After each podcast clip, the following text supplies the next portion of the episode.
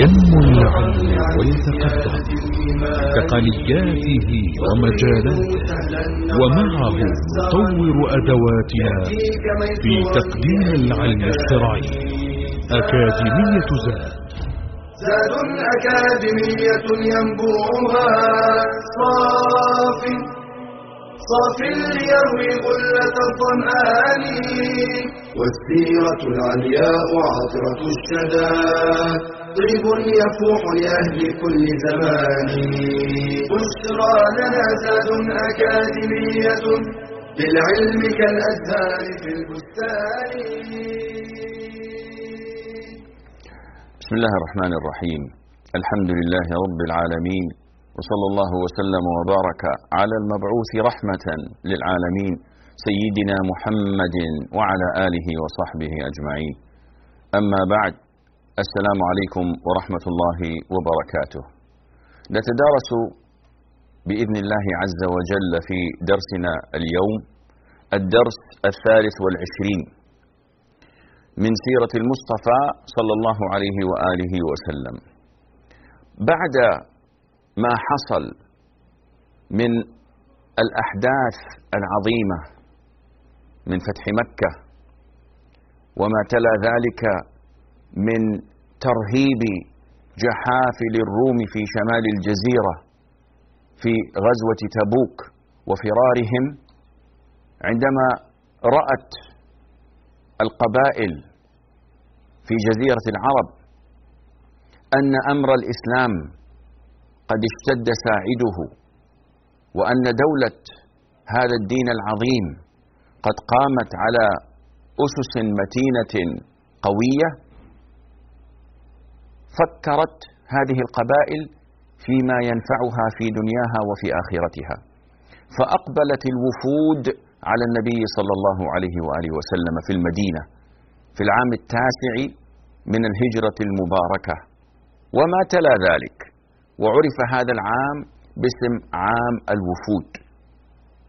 جاءت القبائل من مختلف أنحاء الجزيرة فجاءت في كتب السير أن عدد الوفود بلغ ستين وفدا. ذكر الإمام البخاري منهم وفود بني تميم وبني عبد القيس ووفد بني حنيفة ووفد نجران وغيرهم فمن ذلك وفد بني حنيفة. هذا الوفد وفد تلك القبيلة العظيمة جاء وفيهم مسيلمة الكذاب. وتخبرنا السير كيف أنه جاء في بادئ الأمر مظهرا الإسلام ومعليا لشأنه ولكنه عرض على النبي صلى الله عليه وآله وسلم أن يتقاسم معه الملك وأن يكون له الأمر بعد وفاة الرسول عليه الصلاة والسلام وأن النبي صلى الله عليه وآله وسلم قال له أن يخسأ وأنه لن يعدو قدره ولن يعدو أمر الله تعالى فيه وأنه لو سأله أن يعطيه قطعة جريد كانت في يده عليه والسلام ما أعطاه إياها ولم يظهر كفر وارتداد مسيلمة إلا بعدما عاد إلى قبيلته وتوفى الله عز وجل نبيه صلى الله عليه وآله وسلم. وإلا السؤال الذي يطرح نفسه لماذا لم يقتله في آنه صلى الله عليه وآله وسلم؟ فالجواب هو أن النبي عليه الصلاة والسلام لم يكن يقتل الوفود ويحرم في دين الإسلام أن يقتل السفير أو الرسول الذي يأتي بالرسالة. وهذه يعني عادة مضطردة ومعروفة عند العرب وعند شعوب العالم أجمع. فما كان النبي صلى الله عليه وسلم يفعل ذلك في من أتاه آمنا ومستأمنا على حياته. بادئ ببدء. ثم إن مسيلمة لم يظهر هذا الكفر وتلك الردة ويدعي النبوة على عهد النبي عليه الصلاة والسلام. وقد ذكر لنا النبي صلى الله عليه وسلم أنه رأى في رؤيا أنه يلبس إسواران من ذهب وأنها أغمته. فأوحي إليه أن انفخهما يقول فنفختهما فطارتا. وأولها عليه الصلاة والسلام بأنها مسيلمة الكذاب وأنها الأسود العنسي. وفي هذا إشارة بليغة ولطيفة إلى فضل أبي بكر. فإنهما قتلا في عهده رضي الله عنه وأرضاه وهو روح الرسول عليه الصلاة والسلام التي نفخ بها فطارت تلك الأسوارتان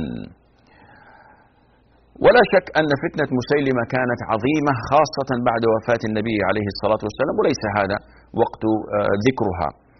ذكرت كذلك آه، في السير أو ذكر وفد نجران. نجران هي منطقة في جنوب الجزيرة العربية. وهذه المنطقة كان يغلب عليها النصرانية. والنبي صلى الله عليه وآله وسلم بعد غزوة تبوك وإخافته لجحاف الروم في تلك المنطقة وفرارهم من جيش الإسلام والمسلمين أتى إلى النبي عليه الصلاة والسلام في عام الوفود وفد نجران وفيهم العاقب والسيد حاكما نجران وهما من النصارى وكانت من الحكمة أن يعاملهما النبي صلى الله عليه وسلم بالضيافة وبحسن الاستقبال لا كما يحلو لكثير من الناس من الجهلة ممن لم يؤتوا فقها في السياسة الشرعية أن يقولوا عزة الإسلام تقتضي أننا آه، نعاملهم بجلافة وبقسوة وبغلظة. ما كان هكذا يفعل الرسول عليه الصلاة والسلام مع الوفود. وهم من المشركين وهم من الكفار. لأن النبي صلى الله عليه وسلم مدحه الله عز وجل بقوله ولو كنت فظا غليظ القلب لانفضوا من حولك فبما رحمة من الله لنت لهم. إذا هذه الرحمة من الله عز وجل ولو كنت فظا غليظ القلب لانفضوا من حولك الداعية إلى الله عز وجل ما يصلح أن يكون فظا غليظ القلب وكذا عندما تستقبل الوجهاء والرؤساء لا بد أن يحسن الإنسان وفادتهم لأن من خلفهم يتأثرون بهم. وما يدريك لأن يهدي الله بك رجلا إلى الإسلام خير لك من حمر النعم. فأتوه ودعاهم إلى الإسلام فأبوا وتحججوا ويعني أتوا بكثير من الأمور العقلية الفاسدة لإثبات أنهم على الحق وأنهم هم على الإسلام.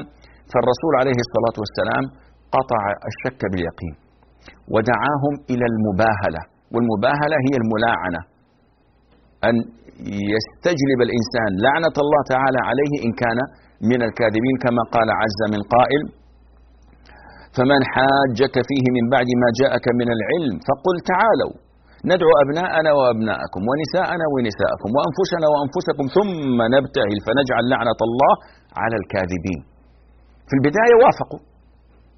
لكن لما رأوا النبي عليه الصلاة والسلام قد أتى بأحفاده وبابنته وبصهره وكذا وأهله وأراد أن يباهل رجعا إلى أنفسهما فقالوا ويحكم. لو كان كاذبا هذه يعني مفروغ منه لكن المشكلة لو كان صادق. وتحل علينا هذه اللعنة فلا تذر فينا صغيرا ولا كبيرا ولا زوجا ولا ولدا. فهابا أن يلاعنا. وهذه الملاعنة أمرها ثابت في القرآن. فطلب من النبي صلى الله عليه وسلم أن يعني يتجاوز عنهما وأن يصالحهما على الجزية. وهذا هو الإسلام. إما أن تسلم وإما أن تدفع الجزية وإما أن تقاتل. والجزية سبحان الله يعني هذه قبيلة عظيمة. ما هي الجزية؟ كل أولئك ما يدفعوا إلا ألفي حلة ألفي ثوب في السنة. ألفين. وهذا أمر مقارنة بما ندفعه نحن من الزكاة ولا يعد شيئا. إلا أنها فرصة لهم كي ينظروا إلى الإسلام ويعجبوا به وهذا الذي حصل بفضل الله عز وجل. فأكثرهم هذه عبارة غير دقيقة كلهم بعد ذلك بأعوام دخلوا في الإسلام وقبلوا به. الفاء حلة تدفع من أجل أن ندافع عنهم وأن نحميهم من أي هجوم يأتيهم من أي عدو كان. ويا لها من قيمة زهيدة لكن عظمة الإسلام حمتهم وحفظت لهم كيانهم وأعطتهم حقوقهم. وفي القصة يعني من الفوائد الشيء الكثير منها أن الكافر يقر على دينه إن دفع الجزية لكنه لا يقر بإسلامه إن اعترف بالنبي عليه الصلاة والسلام ما لم يدخل في الإسلام لأن هؤلاء أقروا أن الرسول نبي وهابا أن يلاعناه لكن إقرارهم بأنه نبي عليه الصلاة والسلام لم يدخلهما في الإسلام. وفد آه، ذكر أهل السير والبخاري كما تقدم آه، ذكر وفد الأشعريين وهم من اليمن وكيف أن النبي صلى الله عليه وسلم ذكر أن الإيمان يمان وأن السكينة يمانية وأنهم أرقوا أفئدة وإلى ما في ذلك. وذكر أيضا قدوم وفد طيء وعلى رأسهم عدي بن حاتم بعد أن فر. وحاتم الطائي معروف لكن عدي ابنه فر ثم رجع وكيف أن الرسول أكرمه؟ وأعطاه أجلسه في بيته وأعطاه وسادة ولكن هذا لم يمنعه من أن يدعوه إلى الإسلام. فقال له يا عدي أمط عنك هذا الوثن وكان يلبس الصليب. وللأسف من أبناء المسلمين اليوم من تعلقوا بالغرب الكافر فترى من بعض الشباب من قد يعني يزين له الشيطان لبس هذا الصليب ويقول أنا لا أؤمن به لكنه شكله جميل لكنه من الزينة من كذا ولا يدري أن ذلك ناقض من نواقض الإسلام. كذلك جاء في السير آه، وفد بني سعد بن بكر وهم لم يأتوا كقبيلة إنما أرسلوا ضمام بن ثعلبة رضي الله عنه وكان رجلا جلدا كثير الشعر له غديرتان. أناخ البعير عند الباب المسجد ودخل وسأل كعادة الأعراب أيكم ابن عبد المطلب؟ فقال الرسول عليه الصلاة والسلام أنا ابن عبد المطلب. وهذا فيه جواز أن ينتسب الإنسان إلى جده. فقد قال صلى الله عليه وسلم كما تقدم وتعرفون أنا ابن عبد المطلب أنا النبي لا كذب. في غزوة حنين. فقال يا محمد إني سائلك ومغلظ عليك في المسألة فلا تجدن علي في نفسك. فإني لا أجد في نفسي. فقال عليه الصلاة والسلام سل عما بدا لك. وبدأ ضمام رضي الله عنه يسرد على الرسول عليه الصلاة والسلام أمورا في التوحيد في الصلاة في الصيام ويذكر فرائض الإسلام فريضة فريضة. وعند كل فريضة ينشده ويسأله آه الله عز وجل هو الذي أمرك بهذا؟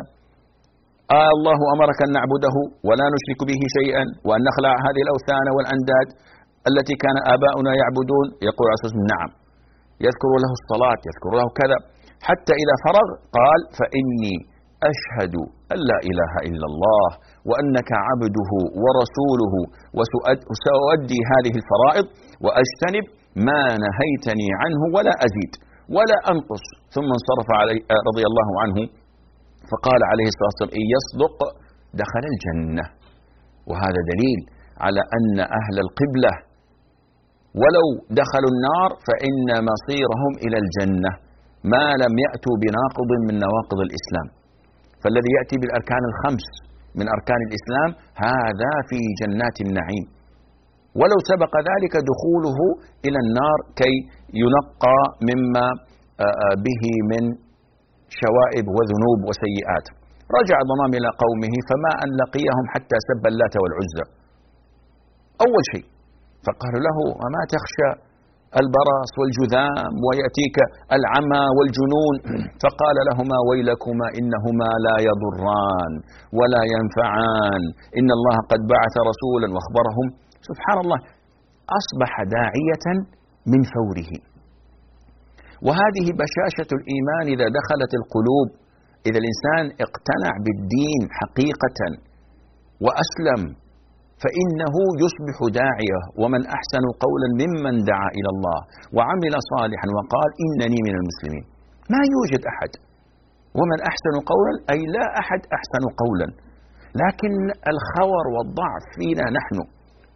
في هذا ليس في الدين الذي اعتنقناه ولكن في هذا الذي أخذناه أبا عن جد تقليدا لا اعتقادا وإيمانا. ضمان انتهى الموضوع. عرض عليهم الإسلام دعاهم إلى الله عز وجل. يقول آه، آه، تقول الرواية فوالله ما أمسى ذلك اليوم من حاضرته رجل ولا امرأة إلا مسلما. نفس الحال مع بني عبد الأشهل عندما رجع سعد بن معاذ ودعاهم إلى الله عز وجل. على العموم الوفود كانت كثيرة. قرابة الستين وفدا. الأصل أن هذا العام العام التاسع كان عام خير وبركة واستقرار سياسي تراه جزيرة العرب لأول مرة في حياتها وتاريخها. فرغم أنه كانت هنالك حضارات ودول وسياسات كان هنالك سبأ وحمير وكندة والغساسنة والمناذرة لم يتمكن أحد من توحيد جزيرة العرب. إلى أن جاء النبي صلى الله عليه وسلم وفي أقل من عشر سنوات وعشر سنوات في عمر الأمم هذه ولا شيء. لكن في أقل من عشر سنوات وإذ بالجزيرة تتوحد تحت راية لا إله إلا الله مع على الرغم من قوة الروح الفردية وتغلغل العصبية القبلية ووجود الكبر والنزعات الجاهلية في الناس لكن سبحان الله أن الله عز وجل إذا أراد أمرا قال له كن فيكون. هذا النبي صلى الله عليه وسلم الذي أخرج الله به الناس من الظلمات إلى النور. وجمع كلمتهم وطهرهم وزكى نفوسهم حتى وصلوا إلى ما وصلوا إليه في أعوام معدودات. بعد ذلك من هذا العام في العام التاسع للهجرة النبي صلى الله عليه وآله وسلم في فتح مكة في السنة الثامنة لم يحج. إنما حج العام الذي بعده أبو بكر. وجاءت الرواية أن أبا بكر خرج في العام التاسع إلى مكة وقد أمره النبي صلى الله عليه وآله وسلم على الحج. وكانوا قرابة الثلاثمائة رجل ومعهم عشرون بدنة. ولما خرج أبو بكر رضي الله عنه وأرضاه نزلت صدر سورة براءة السورة, السورة التاسعة من القرآن سورة التوبة. ففيها من المفاصلة ما فيها فأرسل النبي صلى الله عليه وسلم علي بن أبي طالب ابن عمه لكي يعلنها على الناس على الحجيج في الموسم. والأصل أنه إذا كانت عند العرب عهد أو آه، نوع من آه، المعاهدة مع قوم لا يقوم بنقضها إلا هو أو رجل من أهل بيته. فلذلك أرسل صلى الله عليه وسلم عليا وقال لا يؤدي عني إلا رجل من أهل بيتي. لما رأى أبو بكر قدوم علي سأله آه، آه، آه، سأله إن كان أميرا أم مأمورا. وهذا يدل على الشفافية. علي بن علي بن أبي طالب مقارنة بأبي بكر أصغر منه بكذا عقد من السنوات. وأبو بكر هو أبو بكر وعلي هو علي. ومع ذلك ما كان أبا ما كان أبو بكر رضي الله عنه يريد الصدارة والإمارة إنما يريد تنفيذ أمر الله عز وجل. رأى عليا قد قدم عليه فسأل سؤال المتثبت أأمير أم مأمور؟ فقال له مأمور يعني أنت الأمير وأنا تابع لك تحت إمرتك. فمضيا أبو بكر أمير على الحج وعلي يبلغ الناس رسالة النبي عليه الصلاة والسلام. وذكر عن علي بن أبي طالب رضي الله عنه أنه قال بعثت بأربع. يعني الرسالة التي بعثه النبي صلى الله عليه وسلم بها سوى صدر سورة براءة قال لا يدخل الجنة إلا نفس مؤمنة. وهذا حكم إلى قيام الساعة. الجنة لا يدخلها مشرك. الجنة لا يدخلها كافر. الجنة لا يدخلها إلا نفس مؤمنة. ولا يطوف بالبيت عريان. ولا يحج بعد العام مشرك. الطواف بالبيت عريان هذا كان لغير أهل قريش. كل من كان من خارج قريش فإنه يطوف عريانا إلا أن يعطيه أحد من القرشيين ثوبا يكسو به عورته. ولا يحج بعد العام هذا مشرك. وهذه مفاصلة. البيت هذا ما منع عنه أحد لكن الآن هنالك الفصل بين الحق وبين الباطل. والمسألة الرابعة ومن كان بينه وبين رسول الله صلى الله عليه وسلم عهد فعهده إلى مدته. سورة آه، آه، التوبة صدرها فيه البراءة والمفاصلة. وإعلان الحرب وإمهال الذين عندهم عهد إلى مدة معينة أجل محدود. فمن كان لم يكن لديه آه، من له عهد غير محدود جعل عهده إلى أربعة أشهر. ومن لم يكن له عهد فنهاية عهده الأشهر الحرم يعني خمسين يوم من نزول السورة. ولذلك قال عز من قائل في آه، بداية السورة براءة من الله ورسوله إلى الذين عاهدتم من المشركين فسيحوا في الأرض أربعة أشهر. هذه خاص بمن كان له عهد. ثم آه، آه، إلى بقية هذه الآيات المباركات. دعوة الإسلام كانت تقريبا الآن مضى عليها اثنان وعشرون عاما والنبي صلى الله عليه وسلم يدعوهم. والمسلمون يبذلون الجهد لاستقطاب المشركين ولهداية الناس إلى معرفة رب العالمين ولتبليغ الدعوة. ولذلك لما أصر المشركون على عبادة الأصنام والطواف بالبيت العتيق وفق طقوس الجاهلية وأبوا أن يستجيبوا لدعاء الله عز وجل آن الأوان لمفاصلتهم ووضع حد لعنادهم وتجاهلهم للحق بأنه خلاص الآن انتهى الموضوع. وهذا يعني كانت بداية انتشار الدعوة الإسلامية والمفاصلة بين الحق والباطل. وعرف الآن الناس أن هذا الأمر الذي عهدوه من قبل وأن البيت يأتيه المشرك والمؤمن وكذا. انتهى موضوعه وأن الدين لا يكون إلا لله عز وجل. فاصل قصير ونواصل بعدها بإذن الله. فانتظرونا.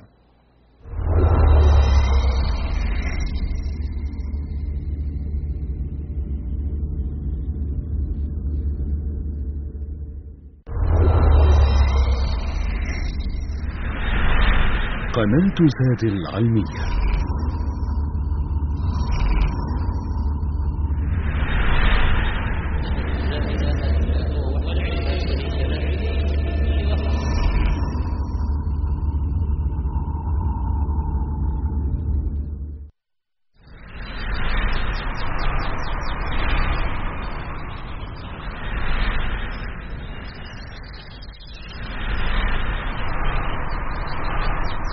غياب القدوة الحقيقية يهيئ النفس للتعلق بأي اسم لامع ولو كان ممن لا يستحق الحفاوة والتكريم لأنه صادف قلبا فارغا فتمكنا.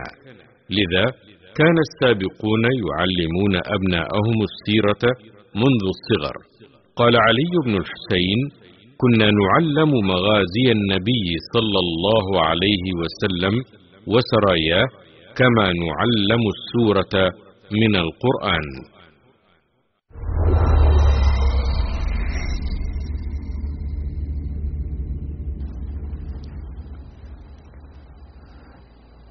السلام عليكم ورحمة الله.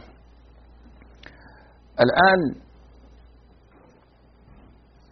أبو بكر رضي الله عنه وأرضاه وضع الخط الفاصل. النبي صلى الله عليه وآله وسلم لم يكتفي بالوفود التي أقبلت عليه مسلمة ولم يكتفي بأن جعل الحج يوم أو في السنة التاسعة للهجرة الفاصل بين ما كانت تعهده العرب وبين شرع الله ودين الله عز وجل. أرسل كذلك أصحابه إلى المناطق النائية في الجزيرة العربية فأرسل خالد بن الوليد إلى اليمن وأرسل عليا وأرسل معاذ بن جبل وأرسل أبا موسى الأشعري كلهم يدعون أهل اليمن بشقيها لمعرفته عليه الصلاة والسلام بأهمية وثقل القبائل وقوة إيمانهم إذا آمنوا. فأرسل معاذ وأبا موسى وقال لهما يسرا ولا تعسرا وبشرا ولا تنفرا. وقال لمعاذ وهو يرسي له قواعد الدعوة. إنك ستأتي قوما أهل كتاب فإذا جئتهم فادعهم إلى أن يشهدوا أن لا إله إلا الله وأن محمدا رسول الله. فإنهم أطاعوا لك ذلك فأخبرهم أن الله فرض عليهم خمس صلوات كل يوم وليلة. فإنهم أطاعوا لك بذلك فأخبرهم أن الله فرض عليهم صدقة. إذا التدرج في الدعوة وهذا يعني موضوع يحتاج إلى ساعات. أن تأتي فتعلم المصلحة فيما تدعو إليه. وكما جاء عن ابن تيمية أن الشريعة أو أن الإسلام جاء بتحصيل المصالح وتكميلها ومنع أو ودرء المفاسد وتقليلها. الأصل أن الداعي يعلم ما يدعو إليه. أما أن تذهب إلى إنسان لا يصلي ولا يصوم وهو متلبس بجميع أنواع الآثام ثم تقول له قصر أظافر من السنة لأنه أظافر طويلة. لا شك أن هنالك خللا. فالأصل أن تبدأ بالأولويات وأن تعلم المصلحة وأن تنظر في العاقبة. هل من وراء هذه الدعوة يعني أمر مفيد أو لا؟ ثم دخلت السنة العاشرة وبما فيها من حوادث وعلى رأسها حجة الوداع وهي الحجة الوحيدة التي أداها النبي صلى الله عليه وآله وسلم. في هذه السنة أعلن النبي عليه الصلاة والسلام عن عزمه إلى الحج ودعا الناس ليحجوا معه وخرج من المدينة لخمس بقين من شهر ذي القعدة. ولما وقف في عرفة نزلت عليه الآية اليوم أكملت لكم دينكم وأتممت عليكم نعمتي ورضيت لكم الإسلام دينا. وكان في ذلك إرهاصا لقرب وفاته عليه الصلاة والسلام. فإن الدين إذا كمل لم يكن هنالك بعد إلا النقصان كما جاء عن عمر أنه بكي بكى رضي الله عنه وأرضاه. فالدين قد كمل والشرائع قد انتهت. ولذلك جاء عن بعض أهل التفسير أن هذه الآية هي آخر ما نزل لكنها على الصحيح أنها آخر ما نزل في أمور الشرع. وأما آه، في أمور الوحي فقول الله تعالى واتقوا يوما ترجعون فيه إلى الله من سورة البقرة وفي المسألة أقوال. في هذه الحجة النبي صلى الله عليه وسلم أمر الناس أن يتعلموا منه فقال خذوا عني مناسككم. فجاءت هذه الحجة حافلة بالأحكام الشرعية وبصفة المناسك وليس هو هذا الدرس درس السيرة النبوية المطهرة مكان لذكر صفة الحج. فإن ذلك مبسوط في كتب الفقه وفي آه، المفردات التي أفردت في شرح مناسكه صلى الله عليه وآله آه، وسلم. ثم آه، النبي عليه الصلاة والسلام شهد معه جمع غفير من المسلمين ولذلك كان يتخولهم بالنصيحة. وبالموعظة وعادته صلى الله عليه وسلم أنه كان إذا اجتمع المسلمون في المحافل كان يعطيهم الزاد الذي ينفع جميعهم. فلذلك كان يخطب عادة في المحافل بخطبة الحاجة إن الحمد لله نحمده ونستعينه ونستغفره إلى آخرها. فهؤلاء استمعوا إلى خطبة الوداع. والتي ألقاها عليه الصلاة والسلام في يوم عرفة وكذلك ألقى أخرى في وسط أيام التشريق. وجاء فيها إخباره عليه الصلاة والسلام وتعليمه لقومه إن دماءكم وأموالكم حرام عليكم كحرمة يومكم هذا. هذه الدماء التي تساهل الناس فيها الآن وما نراه من استقصاد للأبرياء للأطفال للنساء. الدم المسلم يراق أسهل مما يراق الماء. ما نراه من مجازر ما نراه من قتل ممنهج للمسلمين في سوريا وفي غيرها. هذا أمر لا يمكن أن يسكت عنه. وما نراه يراق على أيدي المسلمين. من الخوارج ومن الجماعات المتطرفة الإرهابية الذين لا يمتون إلى الإسلام ولا يعرفونه لأنهم ما قرأوا سيرته عليه الصلاة والسلام وما تخلقوا بأخلاقه صلى الله عليه وآله وسلم.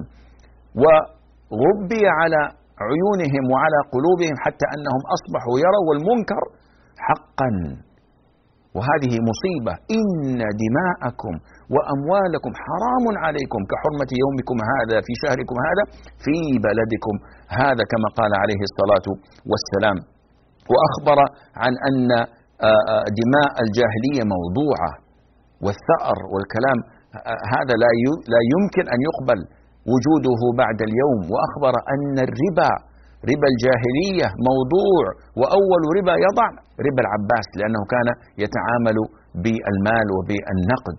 فأخبر أن الربا محرم صلى الله عليه وسلم وأنت إذا نظرت في بلاد الإسلام لم تر إلا العمائر المشيدة ودور الربا تتعالى فيها نسأل الله العافية. كما أوصى عليه الصلاة والسلام بالنساء فقال فاتقوا الله في النساء فإنكم أخذتموهن بأمانة الله إلى آخره. وأخبر عن حقوقهن وأخبر عن سبل تأديبهن ثم سأل هلا بلغت فقالوا بلغت يا رسول الله فقال اللهم اشهد اللهم اشهد وأمر أيضا في خطب أخرى في ذلك المحفل العظيم بأن لا ترجعوا بعدي كفارا يضرب بعضكم رقاب بعض. وهذه كلها من وصايا النبي عليه الصلاه والسلام التي طرحناها خلف ظهورنا إلا من رحم الله عز وجل. هذه أمور عظيمة. وهذا الحج هو عبارة عن موسم عظيم تجتمع فيه أمة الإسلام من أنحاء العالم. ليتقوا الله عز وجل وليتذكروه سبحانه وتعالى ويذكروا اسمه ويشكروه على نعمه عليهم ليتآلفوا فيما بينهم. هذه المواسم العظيمة للأسف الشديد غيبت عن حقيقتها. فالناس أصبحوا يخرجون لا كما كان يقول عليه الصلاة والسلام اللهم حج حجة لا رياء فيها ولا سمعة. بل هم يحجون إلا من رحم الله للرياء والسمعة. ذهبنا في مخيم بخمسين ألف بمئة ألف جانا الشيخ الفلاني والشيخ الفلاني محاضرة جيدة محاضرة قيمة فإذا المرأة رجعت وإذا بها لا تلبس الحجاب ولا تلتزم بشرع الله عز وجل تخلو بغير المحارم وتختلط مع غير المحارم وتعمل في أماكن مختلطة. الرجال يتعاملون بالربا يأكلون حقوق العاملين عندهم الظلم منتشر المساجد مهجورة إلا من رحم الله عز وجل. لذا دراسة السيرة ترجع الناس غالبا إلى هذا الأصل العظيم. ثم يعني آه، آه، حجة الرسول عليه الصلاة والسلام كانت حجة واحدة ولكنه دعا الناس إلى الإكثار من الحج وأخبر أن الإكثار من العمرة والحج ينفيان الفقر والذنوب كما ينفي الكير خبث الحديد. فالإكثار من هاتين العبادتين شيء يعني آه، يرتقي بإيمان العبد ويرفع من آه، مكانته عند الله عز وجل. أما بالنسبة لعمره صلى الله عليه وسلم فقد جاء في كتب السير أنه اعتمر أربعة آه، أو أربع عمر. وفي الواقع كعمرة منفصلة تماما النبي ما اعتمر عسم إلا مرتان. لكن بالجملة أو بالأجر أو بالمضمون فهو قد اعتمر أربع عمر. فالعمرة الأولى في آه، آه، آه، هي التي رد عنها في صلح الحديبية. فهذه منع منها صلى الله عليه وسلم كما تقدم واتفقوا على أن يأتي من قابل صلى الله عليه وسلم وليس عليه إلا سلاح الراكب. ويمكث في مكة ثلاثة أيام ثم يغادرها.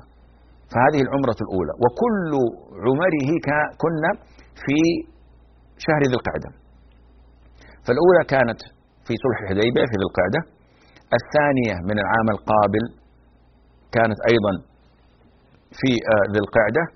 آه، وهي عمرة صحيحة كاملة. الثالثة كانت آه، عند رجوعه من الجعرانة. وأيضا كانت في ذي القعدة. وهي عمرة كاملة. الرابعة دخلت في حجه. فقد كان صلى الله عليه وسلم قارن والحج كما لا يخفى عليكم ثلاثة أنواع. هو آه، آه، تمتع وقران وإفراد. فالتمتع والقران هما عبارة عن حجة وعمرة. لكنها في التمتع عمرة كاملة يتحلل بعدها الإنسان. بينما في القران دخلت العمرة إلى الحج أو في الحج إلى يوم القيامة. وأما العمرة الرابعة والأخيرة التي كانت في آه، حجته فكانت طبعا في غير ذي القعدة لأن الرسول عليه الصلاة والسلام حج في غير آه، آه، ذي القعدة. فهذه أربعة عمر أو أربع عمر يذكرها أهل الفقه وأهل السير. بعد ذلك جهز النبي صلى الله عليه وآله وسلم جيشا بقيادة أسامة بن زيد بن حارثة. ونحن نعلم أسامة بن زيد ابن حارثة. زيد بن حارثة أبوه هو حب النبي عليه الصلاة والسلام وهو الوحيد الذي ذكر في القرآن باسمه في في سورة الأحزاب. فزيد هذا الاسم الوحيد من أصحاب الرسول صلى الله عليه وسلم الذي ذكر باسمه في القرآن. ثم إن زيد بن حارثة رضي الله عنه وأرضاه كان ابنا للنبي صلى الله عليه وآله وسلم بالتبني فكان يعرف باسم زيد بن محمد. وهو قد اشتراه حكيم بن حزام آه، ابن خويلد وأهداه إلى عمته آه، خديجة. ثم بعد ذلك أهدته إلى النبي عليه الصلاة والسلام الذي اعتقه وتبناه. حتى نزل النهي عن التبني فعرف باسم باسمه زيد بن حارثة. زوجه ابن عمته زينب بن جحش التي ما كانت تحبه وكانت بينهم مشاكل حتى آه، طلقها ثم تزوجها النبي عليه الصلاة والسلام وأصبحت أما للمؤمنين. ثم بعد ذلك زوج زيد بن حارثة بأم أيمن حاضنة النبي صلى الله عليه وسلم الحبشية فولدت له أسامة. زيد كان أبيضا وأسامة كان أسودا وكان الناس يطعنون فيه ويطعنون في أبيه وفي امرته. ونعلم أن زيد بن حارثة كان من أمراء غزوة أو جيش مؤتة الذي فيها استشهد. النبي صلى الله عليه وآله وسلم أخبر أنهم يعني طعنوا في أبيه من قبل كما طعنوا في امرته لأنه زيد طعن في امرته من قبل وأسامة ابنه كان ابن ثمانية عشر عاما. أمره الرسول صلى الله عليه وسلم على جيش قوامه ثلاثة ألاف رجل فيهم أبو بكر وعمر. يعني هذه أمر عجيب. مولى من الموالي يتأمر أو يكون أميرا على جيش فيهم أبو بكر وعمر؟ نعم هذا أمر الرسول عليه الصلاة والسلام.